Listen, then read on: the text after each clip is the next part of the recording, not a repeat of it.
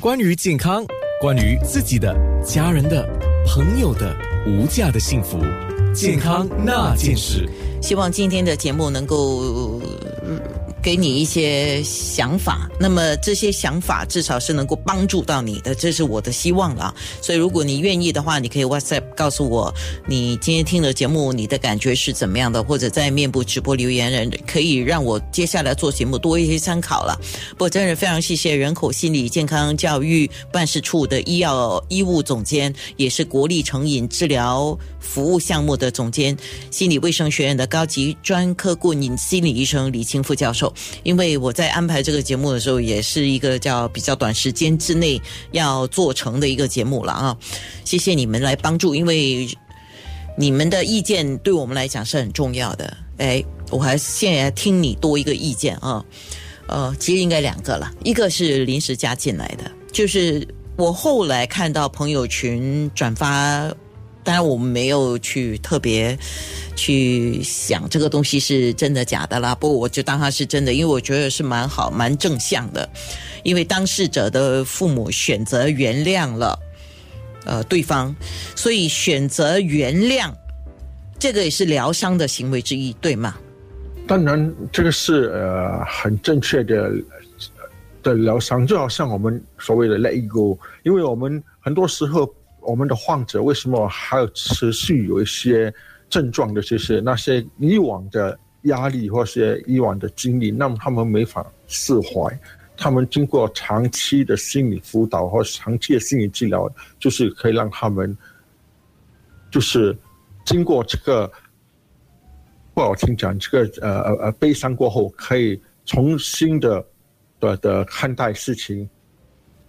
一个例子吧，就是好像一个以前受过一些性侵的女士，她现在还是可以有个好的生活，组织家庭，甚至呃呃呃伴侣等等。就是不要因为以前的事而一直呃被嗯逼在那个逼那个角落头里面，我们完全没法啊啊走出来。是。呃，不过不容易了哈。呃，当然不容易，当然不容易。选择原谅这个东西，首先自己这关你要自己这关对，要过得了。是，对。这个其实选择原谅还是在自己这关呢。啊，OK，你刚才讲到一个，就是你看到我们现在看到的，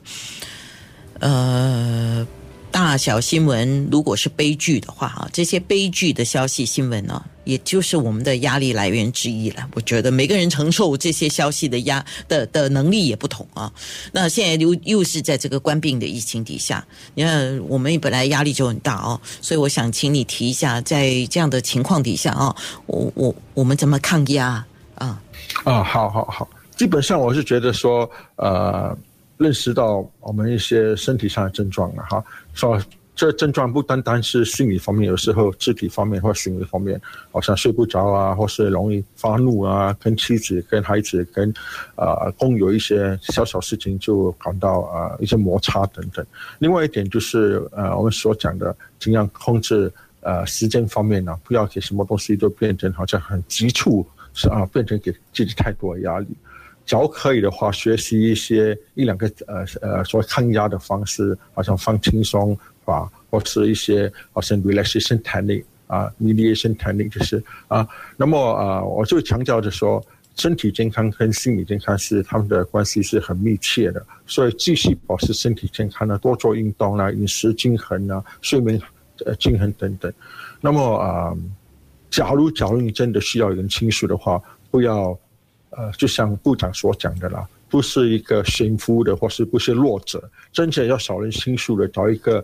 呃家人，找个朋友，找个长辈，甚至一个同辈来倾诉啊。Crying is not 呃 weak，就是即使你要哭出来、讲出来，其实不是一个弱者的行为啊。有些人可能会通过一些心灵上或是啊或者宗教上的一些支持来帮助。那么啊，最后最后就是说，假如假如你还是感到这些症状持续，或是这些症状已经影响到你的操作，而且这